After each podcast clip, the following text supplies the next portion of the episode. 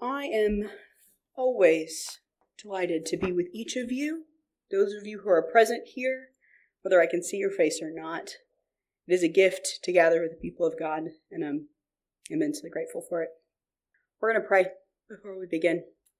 God, you who are, and you who were, and you who have yet to show yourself to us, we honor the vastness of your glory and your power.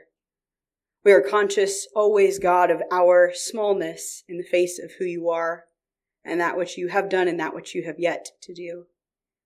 But we are grateful that you do not show us your power as a demonstration of control, but as an offering of love. And that in your power, you invite us to be a part of your communion, that which is a part of who you are, drawn closer and closer to your heart. We honor you, God, and in all the ways that we come, we know that you receive us. In the name of God our Father, God the Son, and God the Holy Spirit, we pray. Amen. I do feel like I do this a lot, but I do want to start off the sermon with an apology because if you are not currently hungry, my introduction might make you hungry. And if you are hungry, this might make you more hungry. But I wanted to warn you and apologize and say that I do know sort of what I'm doing here.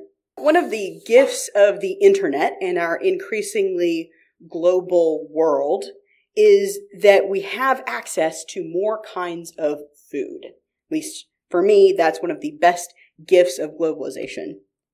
It also means that people can get kind of territorial about their food, especially like national or cultural foods that they feel are theirs, right? Nostalgia and personal taste and ingredient quality, and recipe all mean that an individual's preference for one version of a food over another is always going to be open to debate, right? Which variation is the best? Okay, I'll give you an example. So in West Africa, several nations claim their recipe for jollof rice is the best, right? So it's a staple of their cuisine and Nigeria and Liberia and Ghana and the Gambia all think that their recipe for jollof rice is the best recipe, right?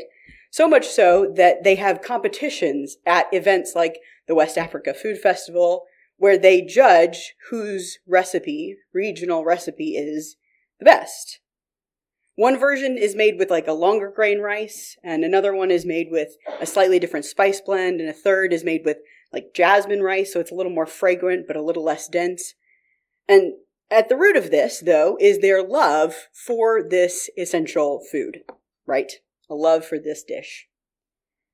We have something similar here in Kansas. You all probably know this.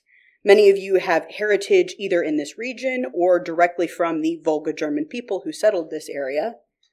And uh, I'm going to tell you something that's controversial, but it is true. There is more than one variety of the bierock, and there is not a definitive best recipe for it. So sorry, I know that you all believe that that's true, but there's not. And in fact, the difference between a bierock and a runza is not quite as large of a gap as you all make it out to be. The central features of this food, of course, are that it is a yeast bread pocket that's filled with usually meat and sauerkraut or cabbage and onions and spices. Some more rounded, like ours here in West Kansas, or a little more elongated if you go to Nebraska. Some with thinner amounts of dough on the outside, some that are thicker, greater amounts of filling. But at the base of it, our love for the bierock is a love for that same food, for the shared heritage of that food, regardless of the variation you prefer or you've interacted with the most or you've eaten the most at your grandmother's house. You may have a favorite version. There may even be a true original recipe somewhere waiting to be found, like National Treasure. But there is no definitive best kind, because they all accomplish the same end goal a portable food, nostalgic connection to our heritage, and a delicious meal. The power of the bierock is not in the recipe, not in the maker, not in even the quality of the ingredients. It's much bigger than that. And that's what draws us together around this dish. Our conversation today might feel a bit out of place with our discussion, but I think that if you follow me through it, we'll get there. We're going to use three different text references today, which I don't normally do in reading form, but I think that if we're progressing through our question, which for this week of Lent is who is baptized, then I think we want to follow what the text is leading us through rather than just cutting ourselves short. Uh, so we're going to start at the baptism of our Savior, the first significant event of baptism that we find in the text, which is in Matthew chapter 3. We're going to do verse 13 through 17. I'm going to read from the New Revised Standard. Then Jesus came from Galilee to John at the Jordan to be baptized by him. John would have prevented him, saying, I need to be baptized by you, and do you come to me? But Jesus answered him, Let it be so now, for it is proper for us in this way to fulfill all righteousness. And he consented. And when Jesus had been baptized, just as he came up from the water, suddenly the heavens were opened to him. And he saw the Spirit of God descending like a dove and alighting on him, and a voice from heaven said, This is my Son, the beloved, with whom I am well pleased. So the first text that we encounter this morning is about Christ's baptism by his cousin and resident wild religious man, John. We see many people are coming to John in this story to receive baptism. And the verses before tell us that it is for the forgiveness of sins. Par for the course, as we've already talked about in this series. John is a desert ascetic, meaning that he deprives himself of earthly comforts like a bed on a regular basis and soft clothing in order to commit himself to the work he felt called to do for God. And Jesus and his crew roll up on this baptismal line as John is doing these baptisms in the river, and Jesus comes in line. And it says specifically, Jesus came to the Jordan to be baptized by John. It's very specific that he's not here by coincidence, he's come here with a purpose. And as he gets to the front of the line, John is shocked, maybe a bit confused, gently baffled. And he says to Jesus, What are you doing here, man? Yeah, I, if anything, you should be baptizing me. I shouldn't be baptizing you. Why are you in this line? I don't think John necessarily understood the weight of who Jesus was in this moment, but he understands that something is up with his cousin, and he says, "What's the situation? Why are we why are we doing this?" Jesus gives him somewhat of a cryptic answer. He says, "We have to do this in order to fulfill all righteousness. It is proper for us to do so." And that question and an understanding of that is its own sermon, and we're not going to deal with it today. But there is something about Jesus' statement that makes John change his mind. So whether we understand it or not, it's convincing. And John relents. So as he brings Jesus out of the water, a pigeon, by the way, a, a, rock pigeon, the same breed as a dove, but the one that you find in Judea, lands on him. It's always very beautifully on his shoulder when you see it in photos, but it could very well be his head. And we hear a voice from heaven speaking, acknowledging Jesus' status, honoring who Jesus is, expressing love for Christ. So, if we're asking the question, who is baptized? The first text we find that has an answer for us is Jesus is baptized. Jesus is the first named character of the scriptures that we see receiving a baptism. And part of this, I would imagine, is intentional by the writers of the New Testament. In part because even if every disciple Jesus had was baptized before him in line, Jesus' baptism is still something new. It's distinct. It's specific. Something is beginning in the moment of Jesus' baptism that was not begun in any of the other moments before. And so having Jesus be the first character receiving this baptism, one who does not need salvation from sin, receiving this baptism is significant. The presence of the bird and the presence of the words from heaven, this event is distinct. Not everybody that John is baptizing gets such a high, clear marker of recognition. This moment of Jesus' baptism is the first moment of a movement, a signaling of what was to come for Jesus death and resurrection, and an indicator to anybody who is paying attention that Jesus himself was different. He was not just a teacher of the law. He was not simply an odd desert mystic. He was something different. So, our first answer to the question then Jesus. Jesus is baptized. And with that baptism comes the promise of something new. But the text of the scriptures don't stop there when talking about who is baptized, and so we are not going to either. We don't see in the stories of the New Testament specifically the events of the baptism of Jesus' disciples, though I think it's fair to assume that they were, in fact, baptized. And our next major encounter with baptism is on the day of the founding of the church, on Pentecost, when the Holy Spirit comes in power, in little tongues of fire on the disciples, and a, a great noisy wind on the gathered disciples in Jerusalem. This is 50 days after Jesus' resurrection, but he has been on earth for a while and is just recently departed. And this event is a huge event in the history of the church and a big deal for us as well. This is the first time that we read that the Holy Spirit comes on believers in this way. So they made a lot of noise when the wind came into the house, when the Holy Spirit arrives. And the people themselves, as they spill out onto the street, these disciples of Christ, are speaking in tongues uh, of languages that people understand all around them. And it causes a bit of a ruckus. So a crowd gathers. You know, you got nothing else to do. You might as well go find out why everybody's shouting in a different language.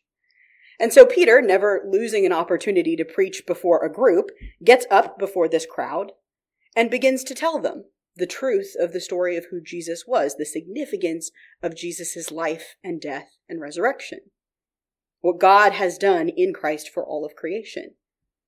So our next reading starts at the end of his speech. It's a short portion from Acts chapter 2, 37 through 39, and it talks about how his listeners respond to what he has shared.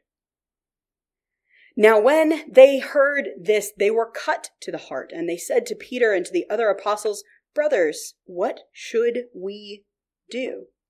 And Peter said to them, Repent and be baptized, every one of you, in the name of Jesus Christ, so that your sins may be forgiven and you will receive the gift of the Holy Spirit. For the promise is for you and for your children and for all who are far away, everyone whom the Lord our God calls to him. So Peter's call, his uh, response to the gathered crowd in part is to teach them the truth of Jesus, to help them acknowledge their role in Jesus' death, and to offer them a path forward now that they knew the truth of what had happened. His speech is so compelling that those who are listening are cut to the heart, it says, maybe in our common language, more like gutted. They're just utterly devastated by this news that they have discovered. And they say to Peter and the other leaders that are gathered, What do we do? How do we respond to this terrible news? How can we move forward to remedy our failure? And the reply is pretty straightforward Repent of your sins and be baptized. This is not new, but now it is done in the name of Jesus and that acknowledges Jesus' status as divine, as of God. And Peter says, if you do this, then you will receive also the gift of the Holy Spirit as well as the forgiveness of sins. And in fact, it is a promise that this will not cease. This offering is not a one time chance, but will be offered to your children and your children's children and to all who are far off. It's not something spontaneous that happens in our hearts either, because Peter tells us everyone who is called by God will receive this gift. That means that we know that God is calling all of these believers and is indeed calling us, each of us, at every moment to be welcomed into this work of Christ. So then the question who is baptized? Those who are called, those who believe those who desire forgiveness and the work of the Holy Spirit. In short, Christians are baptized, believers are baptized. Just as our Savior did, so also those who believe in Jesus follow into the water our Christ. It is a baptism not an informal agreement, but rather a serious commitment, a choice to imitate the life of Christ. Baptism is done first by Jesus, then by the rest of us, all who believe, to continue to match our lives to the life of Christ. One more community for us to talk about as we ask our question again of the text of the scriptures. We're reading from Galatians chapter 3, 27 and 28. As many of you as were baptized into Christ have clothed yourself with Christ. There is no longer Jew or Greek, there is no longer slave or free, there is no longer male or female. For all of you are one in Christ Jesus. Galatians, like many of the letters in the New Testament, is a bit of a complicated book, but this passage is strikingly clear. Paul, or whomever wrote it, is not leaving room for misunderstanding or misinterpretation here. If you are baptized, then you have been clothed with Christ. Full stop. Because of that new clothing, then, uh, because of your baptism, your other identities are no longer your primary markers of social equality. You are not your religious or cultural identity. You are not your status as enslaved or free. You are not a worker or an employee. You are not a wealthy person or a poor one. You are not uh, any of your challenges in life. You are not your gender. You are none of those things first because your primary garment is that of Christ. Through your baptism, you wear Christ first. This baptism does not allow for pride or prejudice based on your identity in comparison to all the other Christians you hang out with.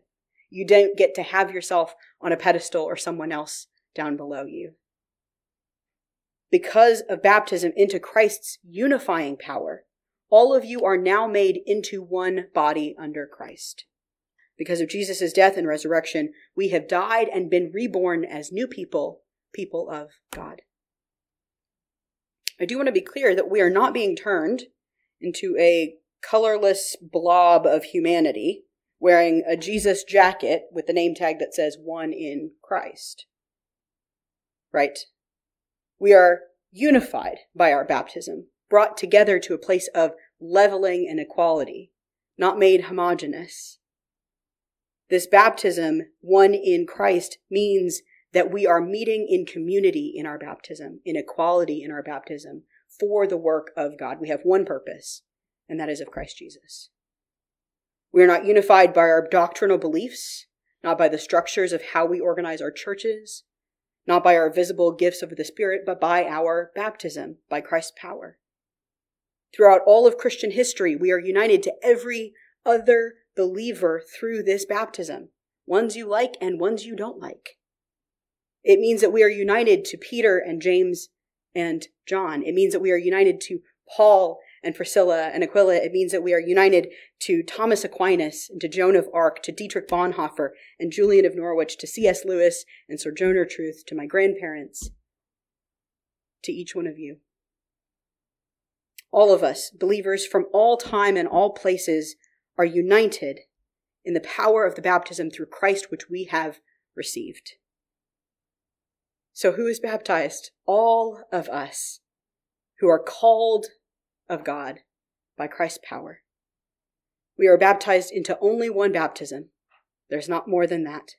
And that baptism unifies and draws us closer as a community, as a whole, to the power of God. And this is good news, by the way, because the circumstances of your baptism matter, but they are not what matters the most because the central point of our unity is not the context or the circumstances of our baptism or anything that has happened since your baptism. What matters is Christ's power and the work of the Holy Spirit in your baptism, not the hands of whoever carried you into the water or lovingly poured it on your head. Each church community and each Christian tradition can and should teach their best understanding of baptism according to the text, according to what Jesus has done. And at this church, we have beliefs about the best form of baptism to receive according to what the text tells us. But if we believe in baptism, We do not believe in the water and the method. We believe in the power of Christ in our baptism. That is the power that transforms us. And there are plenty of reasons that you might feel unstable in your baptism.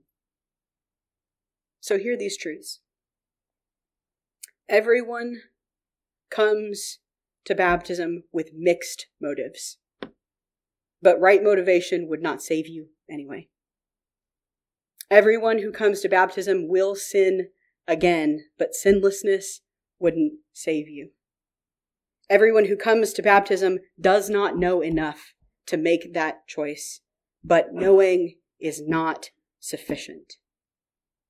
Your personal circumstances, your social context, your church home, the way in which you received your baptism, your doctrine then, your doctrine now, none of it has power in that moment of baptism because none of it is greater than the power of Christ to save you. In those waters, in that flood, Christ receives you into one body. If you have been baptized, know this. Christ has received you into that one body, and no one, no human power, no written word can remove you from that baptism and from Christ's power in you because of it, no matter how you received it. It is yours, and it is ours to share, and we all live out of that truth of equality in the baptism that Christ has given us. If you have not received it, know this Christ waits for you in those waters of baptism, ready to demonstrate the work of the Holy Spirit to transform you. Baptism is our act of obedience. For we who believe we are baptized to demonstrate our submission to God, to mirror Jesus' baptism, for our cleansing, for our community, for a public declaration of what we believe. So, who is baptism for? For all who believe and wish to receive the gift of God, called by Christ in Christ's power. Amen.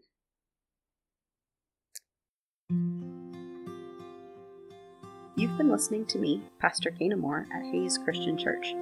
Hays Christian Church is a non denominational fellowship in Hays, Kansas. We are supported by the generosity of our members, attenders, and friends.